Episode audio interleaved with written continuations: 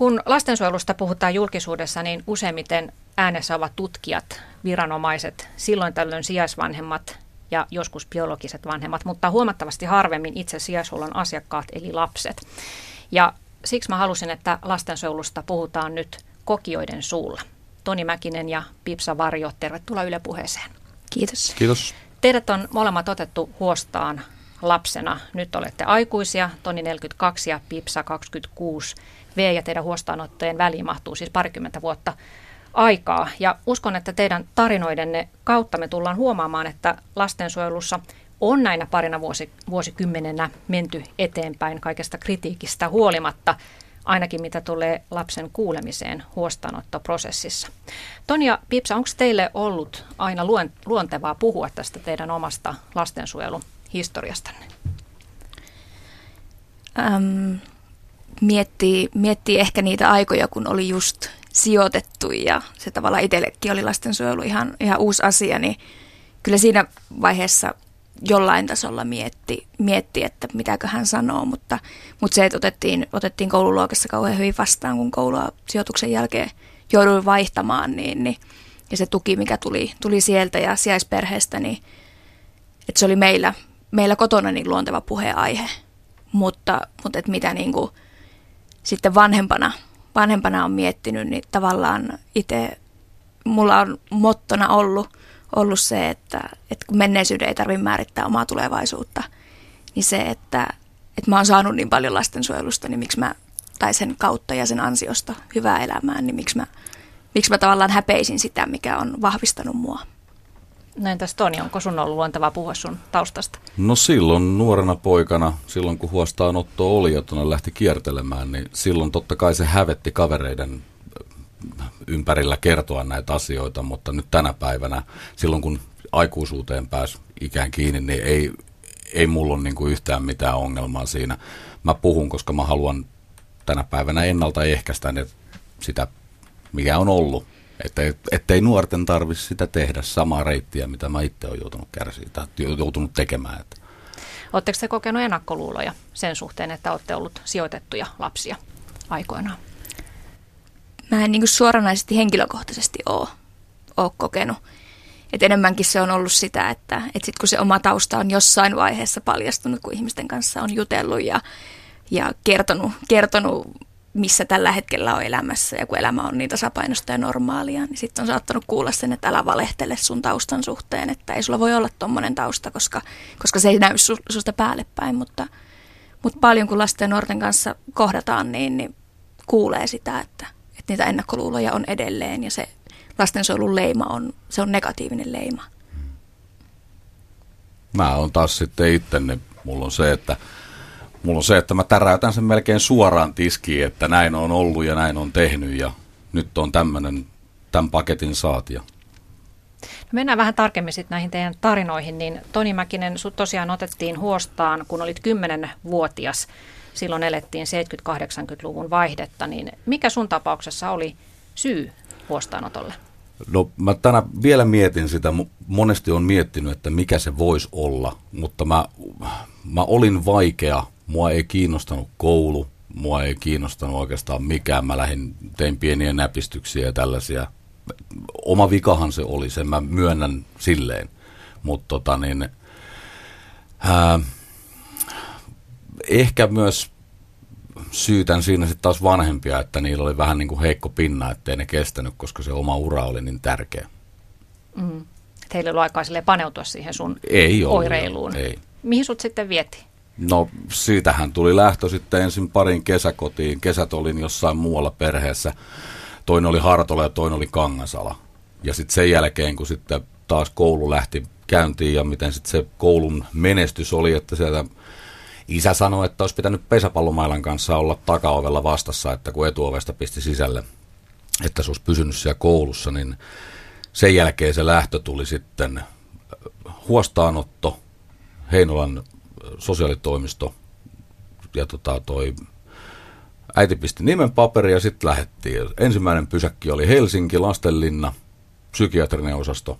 Sieltä siirryttiin Mikkeliin aikuisten niin sanotusti hullujen huoneelle A1. jossa oli kanssa erilaista juttua. Kaksi kuukautta mä siellä olin ja sitten totesvatte, kuulin näin, ne totesvatte, että tota, ei ole lastenpaikka. Ja tota, sen jälkeen mut siirrettiin Kuopioon. Siellä mä olin puolisen vuotta ja puoli vuotta, puolen vuoden jälkeen ilmoitettiin, että tämä ei ole Lahden sairaalapiiri, jonka jälkeen mut siirrettiin Tampereelle lasten psykiatriselle osastolle X6, muistan vielä tämän talon erittäin hyvin. Ja siellä he ei saanut taas rotia, koska sieltä se mopo samalla lailla oli lähtenyt käsistä, että siellä oli, löysin pillerikaapin avaimen ja semmoinen itsetuhoinen nuori mies olin, halusin tehdä paljon pahaa itselle ja kun eivät saaneet siellä sitten rotia ukkoon, niin sitten tuli lähtömuhoksen tuonne Pohjolakotiin, eli sen aikainen Pohjolan poikakoti. Niin, eli sua pidettiin jotenkin vaikeana tapauksena ja sen takia sitten osoitteena oli nämä psykiatriset laitokset, eikä esimerkiksi sijaisperhe. Mutta tehtiinkö sulle sitten näissä sairaaloissa mitään varsinaista diagnoosia? Öö, ne yritti kovasti. Mä muistan, kun mulla oli kaikenlaisia piuhoja päässä siellä täällä ja ne syötti mulle sokerilitkuja ja katsoi, että kuinka mä raivostun tai on raivostumatta ja värivaloja vilkuteltiin silmien edessä ja kyseltiin, että onko isä tai äiti polttanut koskaan tupakalla, kiristääkö vanne päätä ja kaikkea siis tämmöisiä peruskysymyksiä.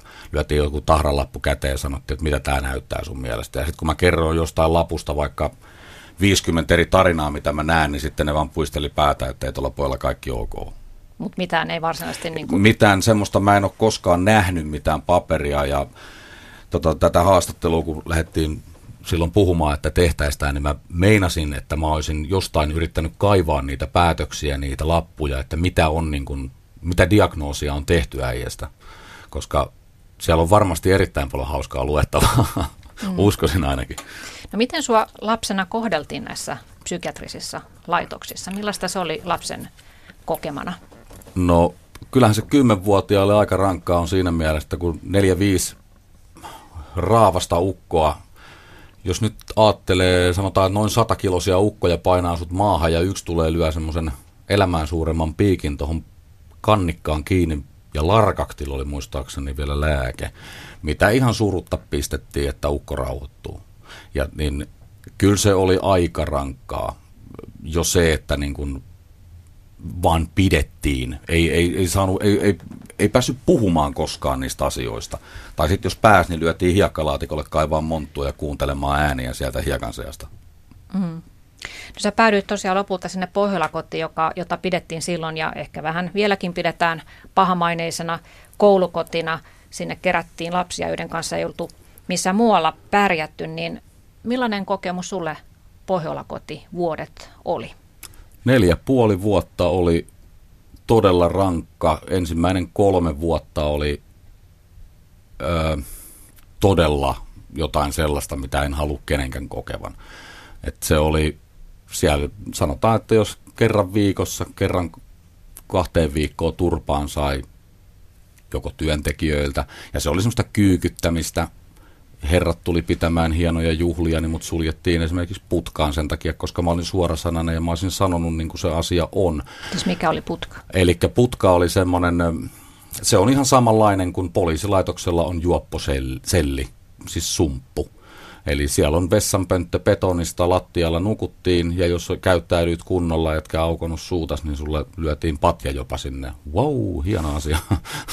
Oltiin tosi iloisia ja siellä oli oikein, oli oikein rautaovet ja kaikki, siis niin kuin putka. Kuinka usein tämmöistä putkarangaistusta sitten käytettiin? no yleensä se oli silleen, että kun joku otti sieltä hatkat, eli karkas sieltä, tai sitten just kun oli joku, joku sai jonkun pelin, että flippasi ja rupesi riehumaan. Ja tota, yleensä nämä riehumisetkin tuli jostain, joku provosoitui jostain esimerkiksi tämän henkilökunnan käytöksestä meitä kohtaan. Aika mielivaltaisesti oli, totta kai me ruokamme saatiin, siinähän ei ole mitään. Mutta sitten kun oli erinäisistä jutuista, meillä oli viikkoraha. Ja meistä nyt joka jätkä, joka siellä oli, meitä oli sata jätkää ja 20 tyttöä oli siinä laitoksessa, niin jokainen poltti. Se oli, ja se oli ihan ok niin sitten yksi meistä, meidän lapsistamme, joka siellä oli meidän kanssamme, niin sitten sortui siihen, että hän meni yöllä tupakalle vessaan. Niin tota, saatiin semmoinen joukkorangaistus ja sitten seistiin vähän niin kuin silleen pippelisillään lumihangessa senkin asian takia, että tota, se oli aika Aika tämmöisiä kovia fyysisiäkin Joo. rangaistuksia. Joo. Mistä Ky- niitä sitten, tuliko niin kuin jostain erityisestä syystä vai saattoiko olla myös mielivaltaista se Kyllä se väl, välillä tuntui mielivaltaiselta. Välillä se tuntui semmoiselta, nyt kun sitä ajattelee, silloinhan se oli, se oli vähän niin kuin semmoinen, se oli silloin niin kuin jokapäiväinen leipä. Se oli ihan siihen tottui. niin, että siihen tottuu, että se oli silleen, että vähän, että jos ei sitä tullut, niin sitä jo vähän niin kuin odotti, että no hei, missäs, missäs, missäs se turpajuhla tälle päivälle nyt sitten onkaan oikein. No miten lapset keskenään ja nuoret tuli siellä toimeen, että oliko myös tämmöistä fyysistä yhteenottoa sitten asukkaiden kesken? ainahan kun uusi tuli taloon, niin se piti haastaa ja katsoa, että kuka on kukkona tunkiolla. Että totta kai näitä oli, sielläkin se vaihtuvuus oli siellä Pohjolakodissa aika iso, että siellä oli mun oloaikana esimerkiksi, niin kyllä siellä nyt varmaan se reilu tuhat lasta oli sen neljän puolen vuoden aikana. Kävi niin kuin kierroksen. Jotkut oli viikon, jotkut oli kuukauden, jotkut oli vuoden, että itse olin tosiaan se neljä puoli vuotta siellä. Viime keväänä hän ilmestyi tämä Pohjolakodin satavuotishistorikki ja sen mukaan kyllä monella oli monella nuorella myönteisiäkin kokemuksia, että moni kehui siinä kirjassa saaneensa sieltä Pohjolakodista ensimmäistä kertaa rajat elämälleen ja sai suunnan ylöspäin. Mua harmittaa, että mä oon päässyt lukemaan sitä kirjaa, mutta tota, mitä mä oon viimeksi ollut minun entisen rehtoriini siellä yhteyksissä, öö, nimiehän minä en mainitse, mutta papaksi häntä kutsuttiin, niin tuota, tilanne oli se, että 70 prosenttia hän sanoi, että on oman käden kautta taikka toisen käden kautta joutunut sellaisille teille, että joko on kuollut tai ne on vankilassa, erittäin huonosti asiat, niin tota, en tiedä kuka tämän kirjan on sitten kirjoittanut, mutta etsin kyllä käsiini ja luen ja tuun varmasti saamaan oikein hauskan satukirjan siitä itselleni, että Miten sun oma elämä lähti sitten käytiin, kun sä tulit täysi-ikäiseksi ja, ja Pohjolakodin ovet avautuivat sulle? Vai sulkeutu. Niin sulkeutui tavallaan takana, avautui niin. vapauteen. Joo, ne vapa- vapautui, vapaus koitti. Alamäki lähti, koska mä annan moitteita jälkihuollosta. Se on helppo laittaa nimipaperin ja sanoa, että lapsi tonne, mutta sitten vaan ei niin kuin mitään. Sosiaalitoimistot, kukaan ei muistanut, kukaan ei, niin kuin, siitä ei vaan puhuttu. Sen jälkeen lähti alamäki todella kovaa. Sitten lähti rankemmat rikokset, muutto ulkomaille, no Ruotsiin, mutta muutto ulkomaille ja siellä sitten semmoinen vähän tiukemman luokan rikos ja tota, siitä sitten pitkä tuomio ja siellä tuomion aikana käsittelin asioita. Mulla on semmoinen tapa, että mä huumorilla heittelen paljon asioita, mä naureskelen ja puran silleen vähän omituisella tavalla. Sen takia mua hyvin paljon moni pitää omituisena ihmisenä. Mä en oo, ja mä oon aina omalla nimellä, omalla naamalla. Että niin kuin mä sanoin tuossa aikaisemmin alussa, että mä häpesin silloin sitä, että mitä mä, missä mä olen, eli kun mä oon laitoskierteessä, mutta tänä päivänä ihan sama, kuka multa kysyy. Mä aina sanon sen, niin kuin se asia on ollut. Ja jos joku toinen sanoo, että näin ei ole ollut, niin mä löydän kyllä sitten todisteet siihen. Ja tästä olisi monta hauskaa tarinaa näistä, että joku sanoo, että näin ei ollut, mutta kun se asia on sitten ollutkin. Sä sait sitten pidemmän vankilarangaistuksen, niin mistä se tuomio tuli? Törkeä pankkiryöstö. Minkälainen aika sulle oli se vankila-aika?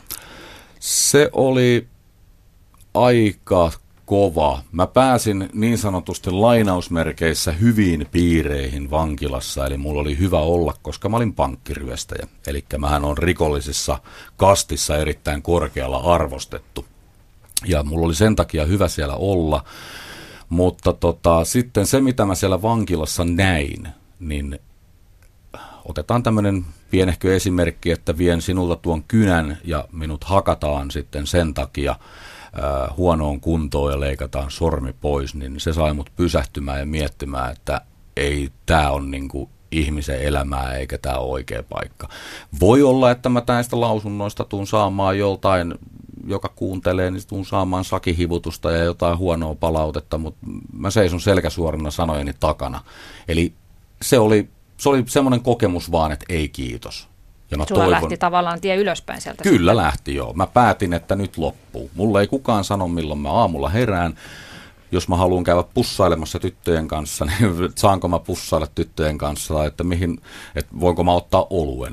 Mä otan oluen silloin, kun mä haluan, ja sitähän mä en voi tehdä, jos mä oon vankilassa. Ja sen jälkeen sä et ole vankilassa Sen jälkeen ollut. en ole ollut, enkä sinne aio mennä. Pipsavari, otetaan sun äh, tarinaa tähän seuraavaksi. Sun kohdalla huostaanottopäätös tehtiin, kun sä olit 11-vuotias. Mm. Millaiset sun kotiolot oli? Mä haluan jotenkin sanoa tähän alkuun, alkuun sen, että, että ne oli monipuoliset. Tai se, että, että mitä mä mietin kotioloja ja mä mietin lapsuutta, niin mulla on valtavasti hyviä muistoja.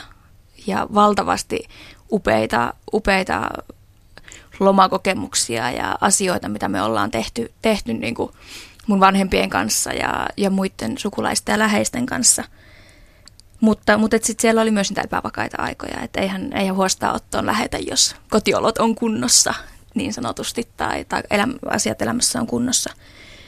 Ja, ja meille se näyttäytyi tämän, tämän tutun kaavan kautta, että oli päihde- ja mielenterveysongelmia sitten vanhemmilla, vanhemmilla ja tota, Ja tämä huostaanotto ei tietenkään ollut se ensimmäinen lastensuojeluviranomaisten toimenpide. Ei, ei että kyllä, kyllä siinä oltiin niin kuin useampi, useampi vuosi valppaina, valppaina mutta sitten todettiin, että mä olin 11-vuotias siinä vaiheessa, että, että nyt, on se, nyt on se aika, että, että mun kannalta on parasta, että tehdään pysyvämpiä päätöksiä, jotta mun elämä saadaan vielä tasapainoon ja voidaan, voidaan sitten nähdä ja rakentaa sitä, sitä mun elämää sitten tulevaisuudessa paremmaksi. No, muistatko sä sieltä lapsuudesta, että nämä, nämä tota, ajoittaiset epävakaat olot, niin tuntuuko ne susta turvattomilta? Et ymmärsitkö sä, mistä lastensuojeluviranomaiset puhuu?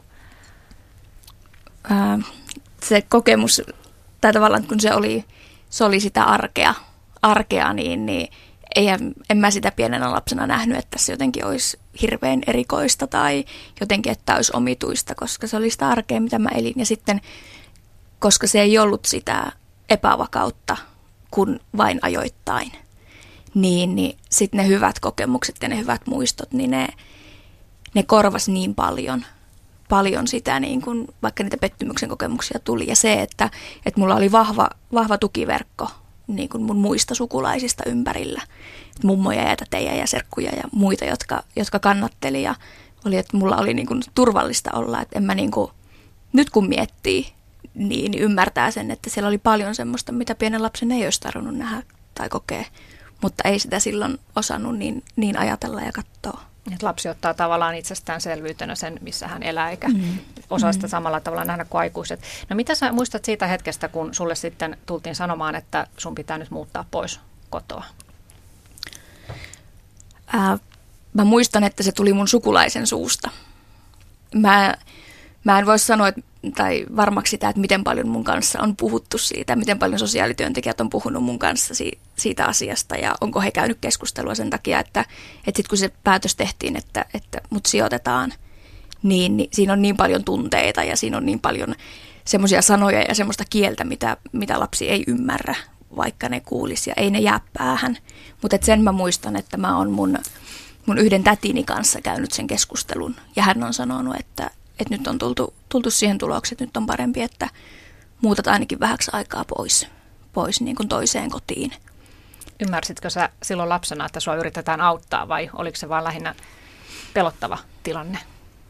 Se, että jos 11 vuotta on elänyt ja sut revitään niin sanotusti juuriltaan ja laitetaan uuteen kaupunkiin, uuteen perheeseen, uuteen kouluun, uuteen, uusien kavereiden keskelle, niin kyllähän se pelottaa. Ja, ja se varmasti on miettinyt sitä kysymystä, että, että miten niin tämä muka auttaa, että kun mun on, että eikö mun ole parempi olla täällä näiden tuttujen ihmisten kanssa. Millaiseen perheeseen sä sitten muutit? Ähm, mä sanoin, että, että mulla on sisko ja velipuoli, mutta mä oon niin elänyt, elänyt lapsuuteni silleen, että he on, he on asuneet sitten oman äitinsä luona. Niin, niin mun sijaisperhe oli sitten suurperhe ja mä oon sanonut, että mä olen kokenut elämäni suurimman kulttuurishokin siinä, kun minut on ainoana lapsena niin sanotusti ää, sijoitettu perheeseen, jossa on, on seitsemän omaa lasta ja muutama toinenkin sijoitettu lapsia ja sitten on lapsen lapsia ja on, on tällaisia, ketkä on, on kesälomaa viettämässä lapsia ja, ja muita, niin, niin se oli, se oli pieni kulttuurisokki, mutta samalla se oli äärettömän hyvä tavallaan apu siinä tavallaan arkeen kiinni pääsemisessä.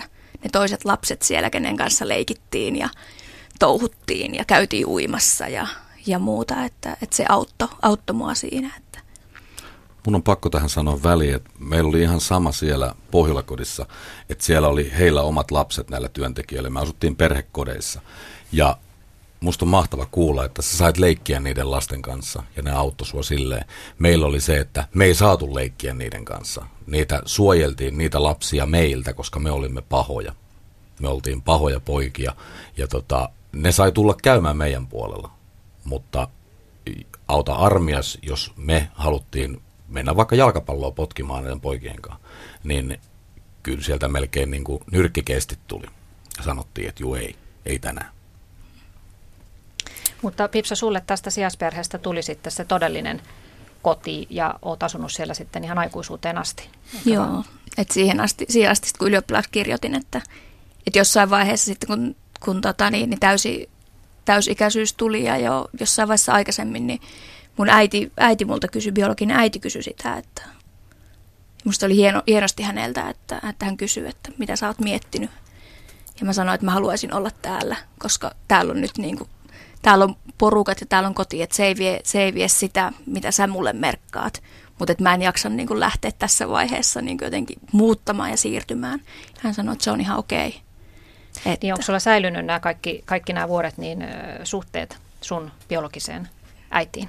Joo, äitin kanssa meillä on ollut kyllä, kyllä lämpimät välit, vaikka sinne on mahtunut monenlaista ja, ja ollaan tahoillamme prosessoitu asioita ja, ja näin. Sä et ole koskaan ollut liian katkera hänen päihteiden käytöstään esimerkiksi, että olisit halunnut katkaista välit ja unohtaa koko, koko Niitäkin asian. ajatuksia varmasti on tullut, mutta, mutta et se, että niin kuin mä aikaisemmin sanoin, että, että mulle lastensuojelu on antanut niin paljon hyvää. Ja tavallaan se, että, että kun mä oon nähnyt, että miten asiat mun oman äidielämässä on, on menneet sen jälkeen ja ne on mennyt eteenpäin, niin, niin se, että että me ollaan saatu, saatu rakentaa sitä meidän suhdetta uudestaan ja, ja eri tavalla. Ja totta kai se on muuttunut, että, että kun ikää on tullut, niin, niin, niin, niin en mä ole, en mä ole halunnut niin kuin rankasta itseäni enkä myöskään äitiäni sillä, että, että mä olisin katkaissut, katkaissut meidän välit, välit, koska mä koen, että mä oon saanut niin paljon hyvää. Mites Toni, miten sulla on suhteet biologisiin vanhempiin säilynyt tässä vuosien varrella? No oikein isä oikea isä, niin senhän mä tapasin, kun mä täytin 12 ja hän sanoi mulle, että sun pitäisi tota, kutsua häntä isäksi ensimmäisellä tapaamisella, johon tietysti nuori katkera mies totesi, että näinhän se ei mene, koska hän ei ole mun elämässä ollut, jos se on mulle kerran polkupyörän tuonut, niin eihän se ole mun isä. Ja tota, äitiin katkes välit aikoinaan, oikeastaan pahimmillaan, kun pappa kuoli. Ja tota, nyt kolme puoli vuotta, kun tämä on nuorin poikani on tota vanha, niin siitä kolme puoli vuotta tot, on parantunut vaan välit äitiin. Ja isä puoleen on tietysti, sitä mä oon pitänyt aina mun isänäni. Mutta tota, tässä oli tämmöinen lehtikirjoitus, oli tammikuussa tästä samaisesta aiheesta, mistä nyt keskustellaan, niin tota, sen jälkeen on välit äitiin ollut jotain aivan käsittämättömän hyvää ja mieletöntä. Ennen pystyttiin olemaan minuutti, ehkä viisi minuuttia samassa huoneessa, ettei sitten palo hermot. Ja nyt pystyy jopa nukkumaan yöisin siellä porukoiden luona ja tota, on tosiaan oikeasti hyvät välit. Et tota, Et jotain semmoista keskinäistä ymmärrystä on tullut. On tullut jo. No millainen kokemus teillä on, kun muistelette sitä, sitä lapsuus taivaltanne ja sijoitusprosessia, niin millainen kokemus teillä on ollut sosiaalityöntekijöistä, lastensuojelutyöntekijöistä? No silloin aikoinaan niin voin sanoa, että ketään virkatahoa en vihannut elämässäni niin paljon muuta kuin sosiaalivirkailijoita. Se oli jotain aivan käsittämätöntä, koska tota, esimerkiksi kun lomille kun pääsit sieltä Pohjolakodista, niin ää, oli varattu hienot ajat ja keskusteluajat ja sitten lyötiin la- maksulappu käteen, että käy hakemassa 20 markkaa yläkerrasta. Ja sille kuukausi sitten. Wow, hurjaa. Mm. Ja tota, se oli sellainen, että ei, ei niin kuin joku mainitsi, että on jonkun sortin sosiaalivirkailija tai jotain sosiaalipuolen työntekijä, niin oli kyllä karvat niin voimakkaasti pystyssä, että oli pakko vaan lähteä pois. Miten heidän olisi sun mielestä pitänyt hoitaa asiat toisin? Öö, niin kuin mä sanoin tästä jälkihoidosta, jälkihuollosta, mitä to, tulee lasten siitä vaiheessa, kun lapsi on täysi-ikäinen, niin sitä olisi pitänyt jo ruveta tekemään siinä vaiheessa, mutta tuntuu vaan siltä silloin, että se on niin kuin, minä olen tällä paikalla istumassa, teen työtä ja nostan vain palkkani. Se oli niin kuin se itellä se ajatus vaan, että sä istut vaan siinä sen takia, että sä saat palkan. Sä et tee yhtään mitään sen palkkas eteen. Että se on helppo nopeasti kirjoittaa lappu, että Toni Mäkinen huostaan otetaan, pistä nimi alle ja se on siinä. Mitäs Pipsa, miten, minkälaisia kokemuksia sulla on sosiaalityöntekijästä ollut omalla kohdallasi? Kyllä se kokemus on, on varmasti se sama suurelta osin, mikä, mikä nykyäänkin. Eli se vaihtuvuus oli jo silloin 2000-luvun alkupuolella alussa aika suurta, kunnes sitten – Mä ihan tarkkaan muista, missä vaiheessa se oli, kun mulle sitten tuli, tuli niin sanotusti pysyvä sosiaalityöntekijä, joka oli varmaan sen 6 7, olisiko ollut kuutisen vuotta ja vielä jälkihuollossakin. Mutta kyllähän se hyvin, hyvin pitkälti niin kuin se yhteydenpito ja, ja nämä niin rajoittui niihin virallisiin palavereihin. Ja tavallaan, että istuttiin pöydän ääressä ja keskusteltiin niistä, miten on mennyt ja, mm. ja mikä on keskiarvo ja, ja mitenkäs, mitenkäs elämä rullaa ja mitä tästä eteenpäin. Että olihan ne hyvin niin kuin virallisia tapaamisia sen oman, oman sosiaalityöntekijän kanssa, mikä tietysti heidän työtään on. Mutta tota, ää, mun sijoituksesta oli mennyt joitakin vuosia, olisiko mennyt viitisen vuotta, kun rupesi pikkuhiljaa ymmärtämään sitä, että mitä tässä on tapahtunut ja, ja niin kuin, että, että oikeasti nämä päätökset on tehty mun parhaaksi. Ja siinä on oikeasti ajateltu sitä, että mun tulevaisuuden kannalta mikä on, mikä on parasta, niin mä kirjoitin kirjeen sille sosiaalityöntekijälle, joka oli tehnyt sen mun huostaanottopäätöksen tai ollut sillä hetkessä. Ja kiitin häntä siitä, siitä että, että vaikka, vaikka silloin kun se huostaan tehtiin, niin kauhean kauniita välttämättä sanat ei olisi ollut, mitä hänelle olisin sanonut.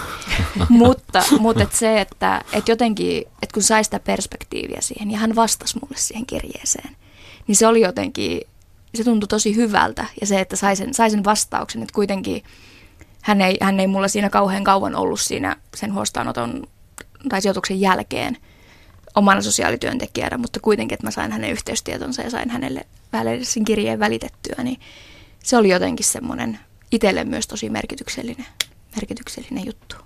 Se on varmaan harvinaislaatuinen kirje. Joo, se, se, siinä on, tässä on nyt täytyy sanoa, että tämä on samanlainen kirje. Tämänkin haluaisin lukea niin kuin tämän Pohjolakodissa olevan kirjan. Että varmaan on todella hienosti, jos sieltä on oikein vastauskin tullut nimittäin. Se on ajatuksena vaan, niin wow. Mutta hieno homma. No useinhan sanotaan, että lapselle riittää, jos hänellä on elämässään yksikin tärkeä, turvallinen aikuinen. Niin onko teillä matkan varrella ollut joku, erityinen ihminen, jonka sanat tai joku teko olisi jäänyt mieleen sellaisena rohkaisevana juttuna. Mulla oli mummo ja vaari. Ne oli semmoiset. Ennemmin mies maasamme kuin sanansa syö. Ja sitten oli yksi sellainen, mä en tiedä voiko sen tässä sanoa, voi sen periaatteesta. Muista poika, että seitsemän vuoden päästä kanan kakkakin on kultaa. Tälleen hän sanoi. Ne on jäänyt mieleen ne, ne on jäänyt mieleen ja se mummo ainakin paasas paljon siitä, että muista olla kiltti poika ja viimeiseen asti viimeisen asti, että ja silloin aikoinaan se olisi ehkä ollut paras ratkaisu. Mennä heidän luokseen. Mennä heidän luokseen. Esititkö sä itse tätä? Ää, kuulin jälkeenpäin, että mummoni kertoi ennen, ennen kuolemaansa, hän sanoi, että hän oli sanonut äitille, että Toni voi tulla tänne meidän luokse. He asuvat Vesivehmaalla, johon äiti, ennen kuin kysymys oli kuulemma loppu, oli vastannut, että ei todellakaan minä pärjään. Minä olen itse kakaran tänne maailmaan pusannut, näin muistaakseni se oli, pusannut, vai tusannut, joku tämmöinen, pusannut, tusannut, ja tota, minä pidän huolen siitä, ja näin hän sitten piti huolen. Et siinä oli semmoinen ehkä käännekohta, joka, jossa olisi voinut asiat mennä toisin. Asiat olisi todellakin lähtenyt toisin, mä tiedän sen itse, koska Vaari, Vaari oli erittäin tiukka mies, se teki paljon töitä ja mä olisin käynyt pienessä koulussa koulun ja se olisi helpottanut mua. Mä olisin ollut tiukkojen silmien valvonnan alaisena. Mm. M- mitäs Pipsa, sulle tulee mieleen tärkeistä aikuisista? Mulla on, mulla on saanut olla niitä monta, mutta se on totta, että se yksikin, yksikin aikuinen riittää. Jotenkin mä ajattelen sitä, että, että se on se tehtävä, että sillä aikuisella, että hän, hän jaksaa uskoa siihen lapseen ja nuoreen. Ja seistä siinä rinnalla, vaikka se lapsi tai nuori mokaa. Mm-hmm.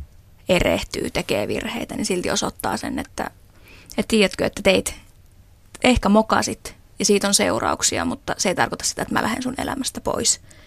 Ja, tota, ja jotenkin se sanojen merkitys, että minkälaisia sanoja me käytetään, että me voidaan, voidaan latistaa, painaa alas yhdelläkin sanalla niin, niin kovasti, että, että se jättää, jättää syvän haavan sydämeen niin kuin loppuelämäksi lapselle. Tai sitten me voidaan olla nostamassa. Et mulla on kokemus siitä, kun uuteen uuden koulun aloitin silloin vitosluokalle meni uuteen kouluun, niin se, että opettaja pelkästään sanoi mulle, että, että Pipsa, että jos sulla on joku juttu, mistä sä haluaisit joskus puhua tai mikä painaa sua, sä voit tulla milloin vaan nykäseen mua hihasta ja sanoa sen jutun.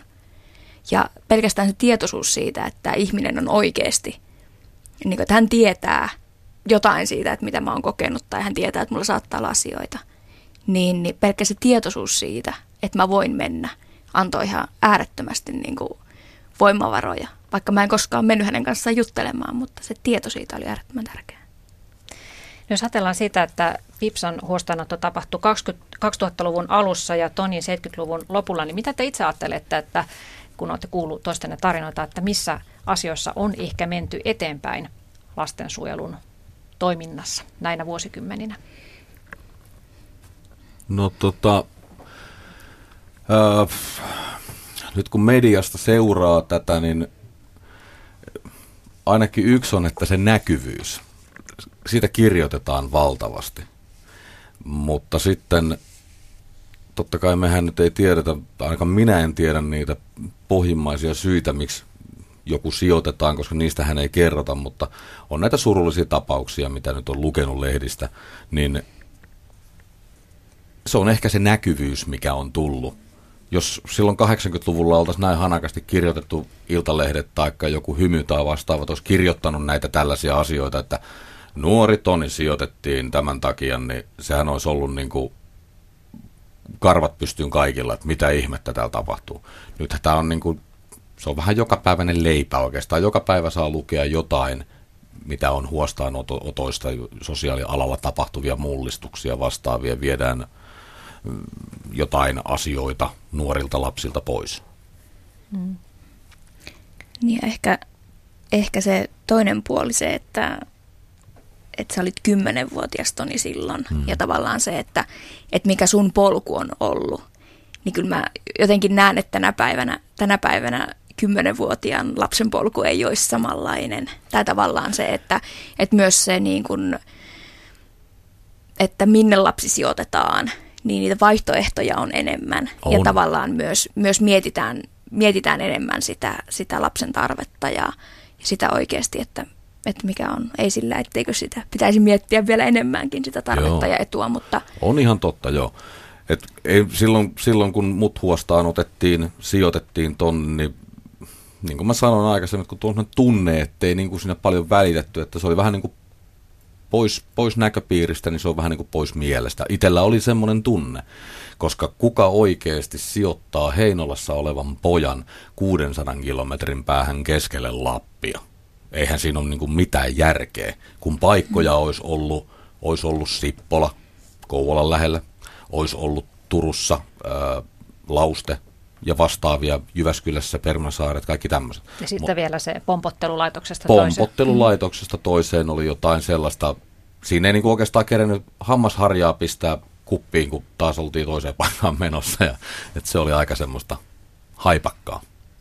Te olette molemmat, Toni ja Pipsa, päätyneet tekemään lasten parissa työtä, niin kertokaa mitä te teette.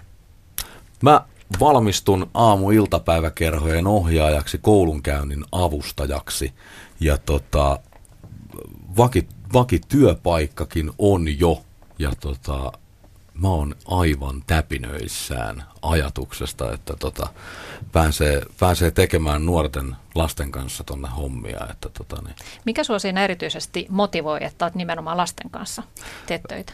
Öö, se, että mä haluan heille antaa oman kokemuksen, se mikä mun kokemus on ollut, totta kai enhän mä nyt voi lapselle mennä kertomaan, mitä mulla on ollut, mutta mä pystyn verhoamaan sen silleen hienotunteisesti ja kertomaan, että se väärä tie ei oikeasti johda mihinkään.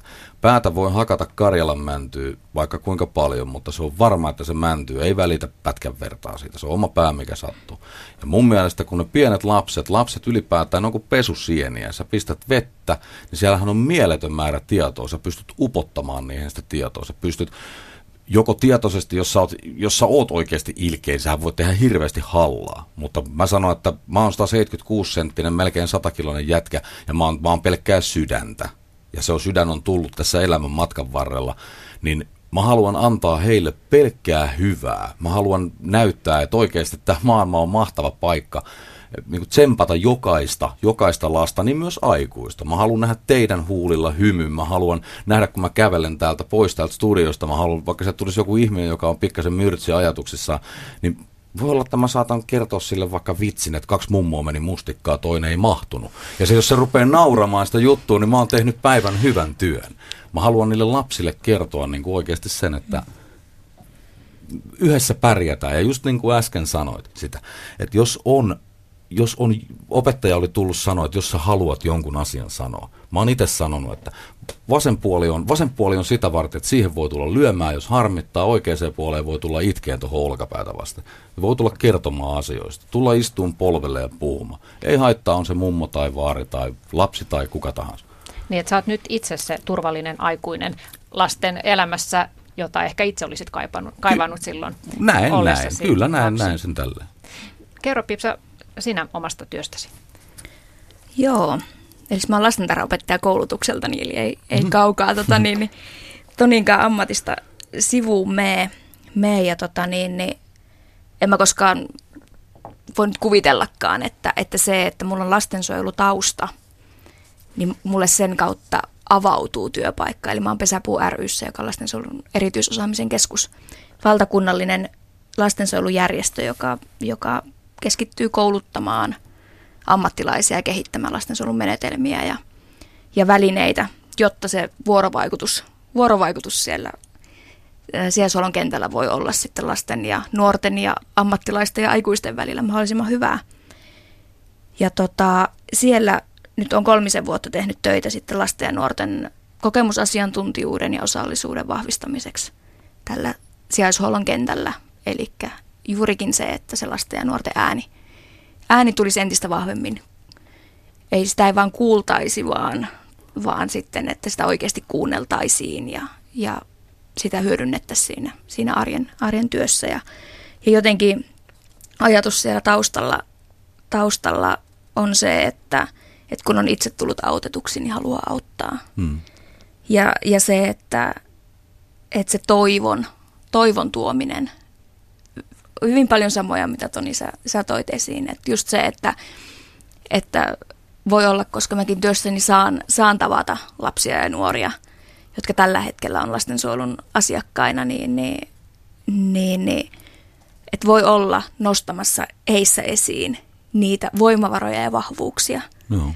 Ja alleviivaamassa niitä ja sanomassa ehkä sen yhden sanan, joka, jolla voi olla tosikin suuri merkitys ja antamassa siitä myös sitten rohkaisemassa myös ammattilaisia siihen, että kaivetaan esiin, pyritään löytämään niitä niin kuin voimavaroja ja vahvuuksia, koska niistä, niistä haasteista kuulee paljon enemmän kuin siitä, missä oikeasti on hyvä ja minkä varaan voi elämää rakentaa. Lasten huostaanotothan eivät poistu tästä maailmasta minnekään, niitä tehdään nyt ja jatkossa, niin tuleeko teille mieleen vielä jotakin sellaista, mitä toivotte, että näissä huostaanottoprosesseissa otettaisiin huomioon? Puhuit tuossa Pipsa siitä lapsen äänen kuulemisesta tai kuuntelemisesta, niin kuinka hyvin sitä nykypäivänä kuunnellaan? Sähän on tehnyt myös gradutyösi siitä, että mitä lapset eli sijaishuollon asiakkaat itse kokevat sen lastensuojelun. Joo. siinä on varmasti menty eteenpäin ja onkin menty eteenpäin, mutta, mutta et se, että kyllä siinä vielä paljon, paljon on töitä. töitä ja se, että mitkä on semmoiset työ, työvälineet ja menetelmät, millä voidaan niin kuin, millä myös ihan, ihan sosiaalityöntekijät ja ne aikuiset lapsen ympärillä voi, voi mahdollisimman hyvin ja aidosti kuunnella ja ottaa, ottaa ne päätökset huomioon, että, että tai ainahan, mutta että se, joko se kokemus siitä, että minua on kuunneltu, on äärettömän tärkeä. Ja sitten ne perustelut sille, että miksi, on, miksi ehkä niitä, niitä minun näkökulmia ei ole voitu ottaa huomioon. Että se lapsi saa, saa myös ne perustelut sille, että miksi on toimittu toisin kuin mitä minä olen halunnut. Ja, ja jotenkin se, että, että jotenkin siihen myös siihen sijoituksen valmistelemiseen, että siihen käytettäisiin aikaa ja siihen tutustumiseen sijaishuoltopaikkaan, siihen uuteen kotiin, on se sijaisperhe tai on se laitos tai on se perhekoti, mikä tahansa se paikka on. Niin että, että, sitä, että jos mahdollista, niin sitä ei tehtäisi liian kiireellä. Hmm. Niin sä kerroit itse, että sun oma, oma tarina oli se, että viikko aikaisemmin käytiin tutustumassa ja sitten sitten tuotiinkin jo peräkärryllä tavarat sinne uuteen Kyllä, perheeseen, että se meni tosi nopeasti. Se meni nopeasti sitten loppujen mm. lopuksi. Se, että tässä sanoit, että kun lasta, lasta tota, niin moni kuulee, mutta ne ei kuuntele, niin se on, se on ihan totta. Ja kun lapselle selitetään jotain, niin mä itse putosin kärryiltä ensimmäisessä paikassa siitä, kun sieltä rupesi tulemaan sellaista tekstiä, kun ne puhu sitä omaa kieltään, Aivan. mitä lapsi ei oikeasti voi ymmärtää. Totta. Kun sieltä tulee semmoista liibalaapaa, sitä mitä ikinä se onkaan, hebreaa vai mitä ne puhuu, jotain latinaa, niin ei, ei sitä ihminen ymmärrä. Kun ei sitä ymmärtänyt mun isäpuoli, ei sitä ymmärtänyt äitikä. Okei, no nyt ei paljon välittänyt siitä, mutta miten kymmenenvuotias skidi, ei se voi ymmärtää oikeasti. Mm. Se vaan jo, nostattaa sit sitä vihaa ja uhmaa, nimenomaan. koska tulkitsee sen jotenkin itselleen no. vihamieliseksi. Koska mä muistan, mä muistan tämmöisen, tämä hyvin yksinkertainen sana diagnoosi. Mikä, mikä se oli? Se on kymmenvuotiaalle sanot diagnoosi on tehty, mikä, mikä dinosaurus? Mm. Oikeasti se oli näin. Koska ei se lapsen mieli, ei voi tietää tuommoisia asioita. Se on, pitää mennä sinne lapsen tasolle. Kun sä puhut lapselle – mä itse menen, tällä hetkellä mä kumarrun, kun mä puhun lapsen kanssa. Mä menen silmätasolle. Mm. Jos mä menen ylhäältä, puhun hänelle, seison siinä, niin se kokee sen uhkana. Se on myös aikuinen, jos mä olen pidempi kuin esimerkiksi sinä, Vips. Mä tuun selittämään sulle ja mä katon sua alaspäin, niin se totta kai siinä tulee pikkasen semmoinen uhkaava tilanne. Kyllä. Mutta jos mä kumarran ihan pikkasen ja katon sua samalta tasolta, niin se on se, että yes, nyt me päästään vähän sinne samaan. Kuinka paljon sä Pipsa, kun oot siellä Pesäpuu ryssä töissä, oot kohdannut näitä sijoitettuja lapsia ja nuoria, niin kuinka paljon sä kuulet tätä, tätä samaa viestiä, että heidän omaa ääntänsä ei ole kuunneltu siinä huostanottoprosessissa? Kyllä sitä, kyllä sitä kuulee. Sitä kuulee paljon. Toinen, toinen näkökulma on myös se siihen, että, että myöskään ei välttämättä aina muista. Niin kuin mä sanoin, että mä en muista, mitä mulle on puhuttu, koska se on niin hämmentynytkin. Niin, mm. mutta et se, että et sen takia se on äärettömän tärkeää, että niihin asioihin palataan. Ja varmistetaan se, että oletko ymmärtänyt. Ja se, että jäikö sulle jotain kysyttävää tästä. Oli se mikä tahansa palaveri tai, tai tilanne, niin se, että, että palataan, palataan siihen, että, että jos, ja se, että jos lapsi on läsnä, niin ei puhuta lapsen pään yli, vaan se, että, että muistetaan, että hän on siinä, hänen elämästään puhutaan, koska koska hän kuitenkin kuulee, näkee, hmm. tuntee kaiken sen, mitä siinä tapahtuu. No Pips, susta on itsestä tulossa äiti pian. Miltä mm. se susta tuntuu? Se on toteen käyvä unelma. Mä joku aika sitten ö, totesinkin ääneen sen, että jossain vaiheessa oli vaihe, missä vaiheessa ei voinut kuvitellakaan, että, että jonakin päivänä voisi olla oman, oman lapsen äiti sen takia, että, että tuntuu, että se, se on niin kaukainen unelma. Mutta, mutta että se, että, että niiden vahvojen, sen vahvan tukiverkon ansiosta ja sen, että miten on saanut, saanut apua ja tukea ja saanut rakkautta niin monelta taholta osakseen, niin, niin se, on, se on vahvistanut sitä, että, että kyllä se oma perhe on se, se elämän suurin unelma ja toive ja haave ja ihana, että se saa olla pian totta. Toni, sä oot kahden lapsen isä. Millainen isä sä olet ja haluat olla? Mä oon omasta mielestäni erittäin rakastava ja vaimokin sitä sanoo, että näin on. Mä oon, mä oon hyvä isä. Mä oon tänä päivänä, mä olen hyvä isä. Kymmenen vuotta sitten mä, olisin, mä olin huono isä. Vanhin poika on 16, nuorin on kolme puoli. Mä olin huono isä, mä tein vääriä ratkaisuja silleen, että mä en tarpe- tarpeeksi sanonut silloin pojalle, että mä rakastan sua. Mutta tota, nyt mä, niin kun, mä kasvan koko ajan sen asian suhteen. Mä oon, mä oon oikeasti, mä oon hyvä isä. Kiitoksia teille Toni ja Pipsa tästä keskustelusta. Kiitos. Kiitos.